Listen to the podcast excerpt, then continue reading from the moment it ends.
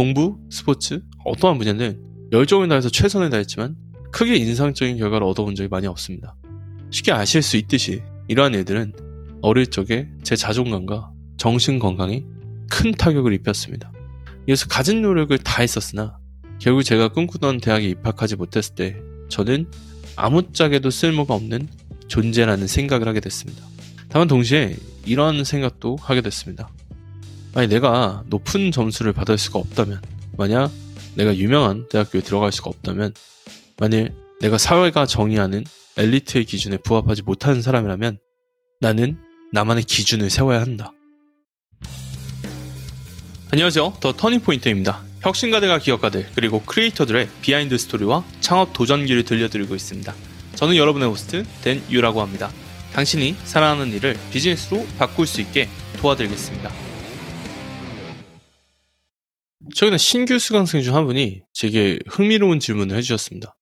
왜 더 유명해지려고 노력하지 않으세요? 원하신다면 충분히 그렇게 하실 수 있으실 것 같은데 말이에요. 근데 이런 질문은 제가 사실 처음 받아본 게 아닙니다. 우선 많은 사람들이 저를 알지 않았으면 좋겠어요 라고 말씀을 드린다면 사실 이는 거짓말일 겁니다. 하지만 PR과 노출에 좋다고 여겨지는 것들을 실제로 멀리했던 것도 사실입니다. 저는 현재까지 판매용 종이책과 전자책을 써본 적도 또 쓰려고 시도해본 적도 없습니다. 교육 플랫폼과 협업해서 일을 하지 않고 있고요. 오프라인 강의 제안이 들어오면 거의 대부분을 거절하고 있습니다. 아마 중요한 건 이런 일들이 제게 새로운 일이 아니라는 겁니다. 어린 시절부터 성인이 되어서까지 제 삶의 대부분은 사람들이 잘 이해하지 못하는 비인기 선택과 다소 난해한 결정의 연속이었습니다. 다만 제 선택과 결정들의 가치가 있었을까요? 글쎄요.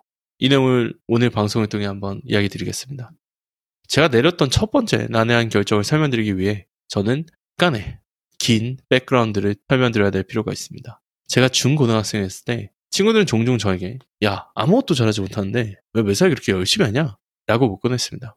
안타깝게도 근데 이게는 사실이었습니다. 공부, 스포츠, 어떠한 분야는 열정을 다해서 최선을 다했지만 크게 인상적인 결과를 얻어본 적이 많이 없습니다. 쉽게 아실 수 있듯이 이러한 일들은 어릴 적에 제 자존감과 정신건강에 큰 타격을 입혔습니다. 이래서 가진 노력을 다 했었으나 결국 제가 꿈꾸던 대학에 입학하지 못했을 때 저는 아무짝에도 쓸모가 없는 존재라는 생각을 하게 됐습니다. 다만 동시에 이러한 생각도 하게 됐습니다. 아니, 내가 높은 점수를 받을 수가 없다면, 만약 내가 유명한 대학교에 들어갈 수가 없다면, 만일 내가 사회가 정의하는 엘리트의 기준에 부합하지 못하는 사람이라면 나는 나만의 기준을 세워야 한다. 이러한 생각을 하던 당시 제 나이가 20살이었습니다. 그 당시에 저는 이러한 기준들에 대한 감이 전혀 없었고요. 저는 점점 더 우울해졌고 혼란스러워졌으며 무엇을 해야 할지에 대한 확신이 들지 않았었습니다. 이에 한 학기만 공부를 한 뒤 20살에 군입대를 하기로 결심했는데요. 어차피 이행해야 되는 병역 의무라면 고민이 많은 지금 시기에 2년을 보내는 게 최선의 선택이라는 생각이 들었었습니다. 다만 당시 제 자신에 대한 확신이 부족했음에도 불구하고 좋은 성적을 얻게 되어 주한미군 기지에서 미군들과 함께 군복무를 하게 됐습니다. 군대에서의 경험을 통해 저는 다음에 두 가지 사실을 깨닫게 됐습니다. 사회에서 특별하다고 생각했던 사람들도 저와 결국에 크게 다르지 않은 사람들이었고요. 저는 제가 월등히 낫다고 생각하는 많은 사람들을 군대에서 만났었습니다. 국내 명문대학교 학생, 상류층 자제, 전문가 자격증을 취득한 사람. 저는 시골에서 나고 자랐기 때문에 이전에는 이러한 사람들과 교류할 기회가 그리 많이 없었습니다. 다만 그들은 제가 상상했던 것만큼 특별한 또는 완벽한 존재가 아니었었습니다. 그들도 그저 동일한 사람들이었죠. 게다가 모두들 자신만의 걱정과 약점 또한 가지고 있었습니다. 두 번째로 깨닫게 된 사실은 생각했던 것보다 제가 훨씬 더 많은 특권을 가지고 있는 사람이었다는 거죠. 함께 일했던 미군들도 모두 정말 똑똑하고 열심히 일하는 사람들이었는데요. 다만 이 생각보다 많은 사람들이 대학 등록금을 감당할 수 없었기 때문에 군복무를 선택하기도 했었습니다. 그들은 최소 4년 이상의 장기 복무, 이어서 외국 파병을 마친 뒤에 전역 후에야 대학교 입학 등의 혜택을 얻을 수 있었습니다. 그에 비해 저는 2년만 근무하면 되지만 여전히 스스로를 불쌍하게 여기고 있었죠. 이어서 복학을 하더라도 부모님이 도와줄 수 있었기 때문에 사실 수업료에 대한 걱정도 할 필요가 없었습니다. 결국 그렇게 군대에서 보낸 2년이라는 시간이 제가 저 자신과 저를 둘러싼 주변을 바라보는 시각을 송두리째 바꿔놓았습니다. 전역을 한 뒤에 원래 계획은 복학 후에 원래 가고 싶었던 대학에 편입을 하는 거였습니다. 다만 이 대신 저는 첫 번째 비인기 결정을 내렸습니다. 전역 후 5일 뒤에 저는 워킹홀리데이 비자로 호주를 갔습니다. 익숙하지 않은 것들을 계속해서 탐험해보고 싶었기 때문입니다. 제게는 2명의 누나가 있는데 둘 다 오랫동안 시드니에 거주를 했었고 그중 한 명은 시민권자였습니다. 저는 머물 곳이 준비되어 있었기 때문에 시간을 내서 좋은 것을 먹고 보며 여행을 할 수도 있었지만 이 저녁까지 했는데 모든 게 이미 준비가 되어 있다는 생각에 이러한 쉬운 상황이 썩 마음에 들진 않았었습니다. 이 혼자만의 힘으로 무언가를 해보기로 결심했습니다. 그래서 저는 투잡으로 일을 하기로 마음을 먹고 하루 10km를 걸으면서 이력서를 돌렸었습니다. 그렇게 처음 찾을 수 있었던 일은 키친핸드였는데요.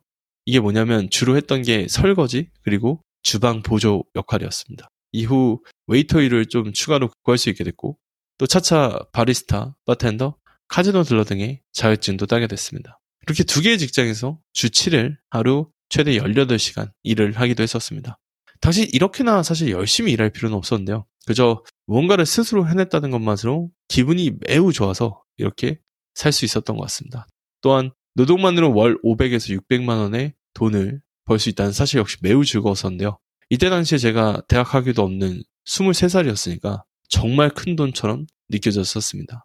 다만 거의 그렇게 생활한 지 1년이 되기 전에 저는 제가 하는 모든 일들이 그저 본질적으로 시간과 돈을 맞바꾸는 행위라는 것을 깨달았습니다.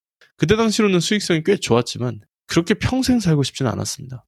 그런 생각을 한참 하던 끝에 결국 저는 호주의 느긋하고도 이 아늑한 환경이 제 성격과는 잘 맞지 않는다는 결론에 이르렀고 그렇게 한국으로 귀국을 하게 됐습니다. 이후 저는 학교로 복학을 했는데요. 더 이상 육체노동이 아닌 이 두뇌를 사용해서 돈을 버는 방법을 배우고 싶었고 학위를 받는 게 이를 위한 필수적인 과정이라 생각을 했었습니다. 다만 그저 평범한 대학생이 되고 싶지 않았었습니다. 이에 정규교육 과정 외에도 제가 누릴 수 있는 모든 기회를 활용하기로 결심했습니다. 그리하여 저는 수많은 대외활동과 기업가 정신 커뮤니티 그리고 카페 등에 가입을 해서 활동을 하게 됐는데요.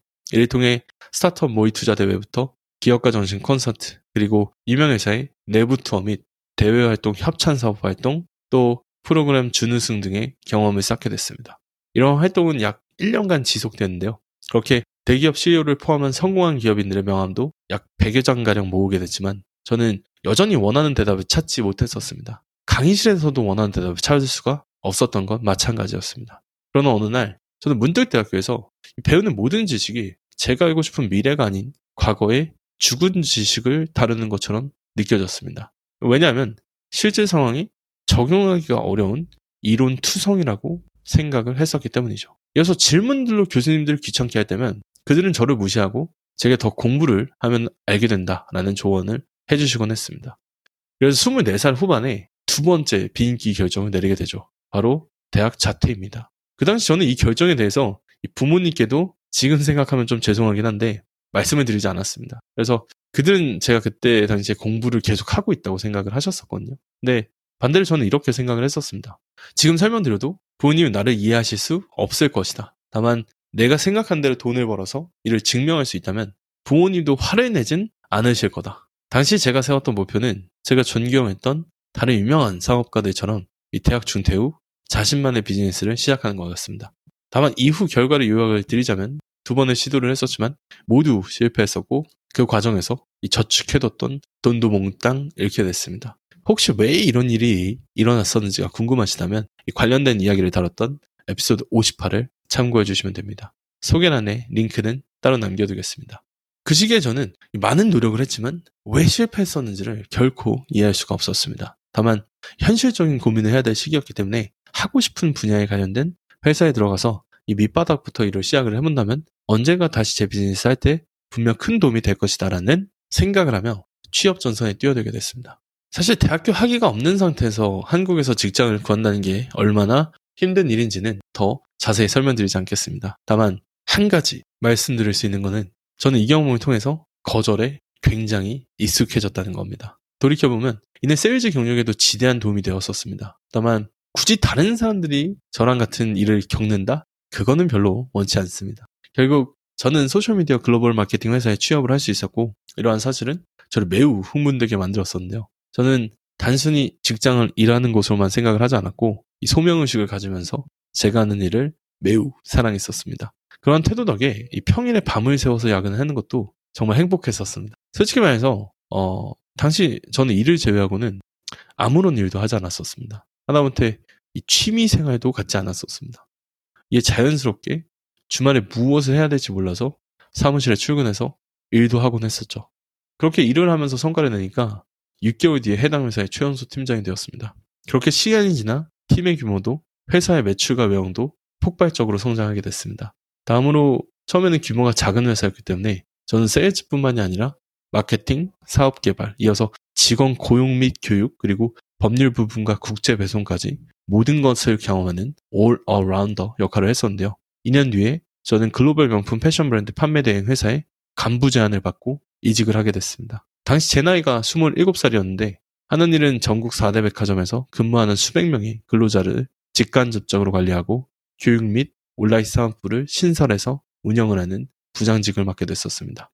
그때부터 저는 그간 제가 걸어온 길이 다른 사람들과는 조금 많이 다르다는 것을 깨닫기 시작했습니다. 업무적인 사이로 정기적으로 새로운 사람들을 많이 만나게 됐고 그들 중에 대다수가 제 나이와 스토리를 알게 되면 놀라운 표정을 감추지 않았습니다. 저는 새롭게 갖게 된 직업도 사랑을 했었고 이를 통해서 아주 좋은 라이프 스타일도 누릴 수 있게 됐었습니다. 강남으로 이사를 올 수 있게 되었고 지붕이 열리는 스포츠카뿐만이 아니라 국내외로 여러 분의 출장도 다녔습니다. 다만 이 시기에 제 삶이 어땠었는지를 여쭤보신다면 일 외에는 아무런 기억이 없다고 대답을 할 수밖에 없습니다. 매일 낮, 밤, 새벽 할 거 없이 다양한 사람으로부터 전화를 받아야 했고 매일 수백에서 수천 개의 메시지를 확인해야 했었습니다. 다만 그러던 도중에 팬데믹이 찾아왔습니다. 그 누구도 현재 정확히 무슨 일이 일어나고 있는지를 몰랐습니다. 기업들은 살아남기 위해서 고군분투를 했고 구조조정을 진행했었습니다. 그 과정에서 많은 사람들이 일자리를 잃게 됐고요. 또 거리두기 정책이 시행됐습니다. 백화점은 확진자로 인해 영업정지를 맞게 되고 트래픽과 매출이 많았던 공간들은 사람들과 정책으로 인해 부진을 면치 못했습니다. 그리고 이런 상황을 직접 목격을 하게 되니까 저는 오프라인 비즈니스가 얼마나 취약한 구조인지를 깨닫게 됐습니다. 더 이상 이러한 구조의 비즈니스에 제 남은 인생의 시간을 걸고 싶지 않았습니다. 더군다나 회사에서 평생 일하는 거를 단 한 번도 생각해 본 적이 없었는데요. 제 목표는 경험을 쌓는 거였는데 그간의 5년 이상의 실무 경험을 통해서 많은 것들을 배우게 됐었다는 것을 깨달았죠. 그런 생각을 하던 찰나에 29살 팬데믹이 한참이던 시기에 저는 세 번째 비인기 결정을 내리게 됐습니다. 이는 회사를 그만두는 것이었죠. 사실 저는 방금 말씀드린 결정을 재고할 만한 충분한 시간을 가졌었는데요. 제 직책이 많은 책임을 수반했기 때문에 한 달 전에 퇴사를 통보하고 그저 그만둘 수 없는 입장이었습니다.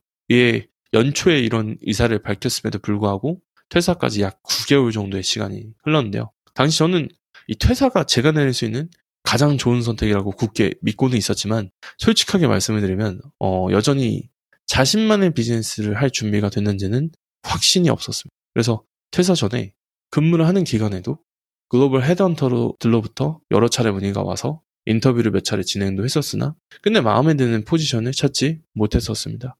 결국에 더 이상 출근할 직장과 앞으로 해야 할 계획도 없는 채로 이 마지막 출장에서 돌아오게 됩니다. 약 1년간 아무런 글도 올리지 않았던 인스타그램 계정을 다시 되살리기로 결심을 하고 그간의 실무 경험을 통해서 알게 된 마케팅과 또 소셜미디어에 관련된 팁들을 공유하기 시작했습니다.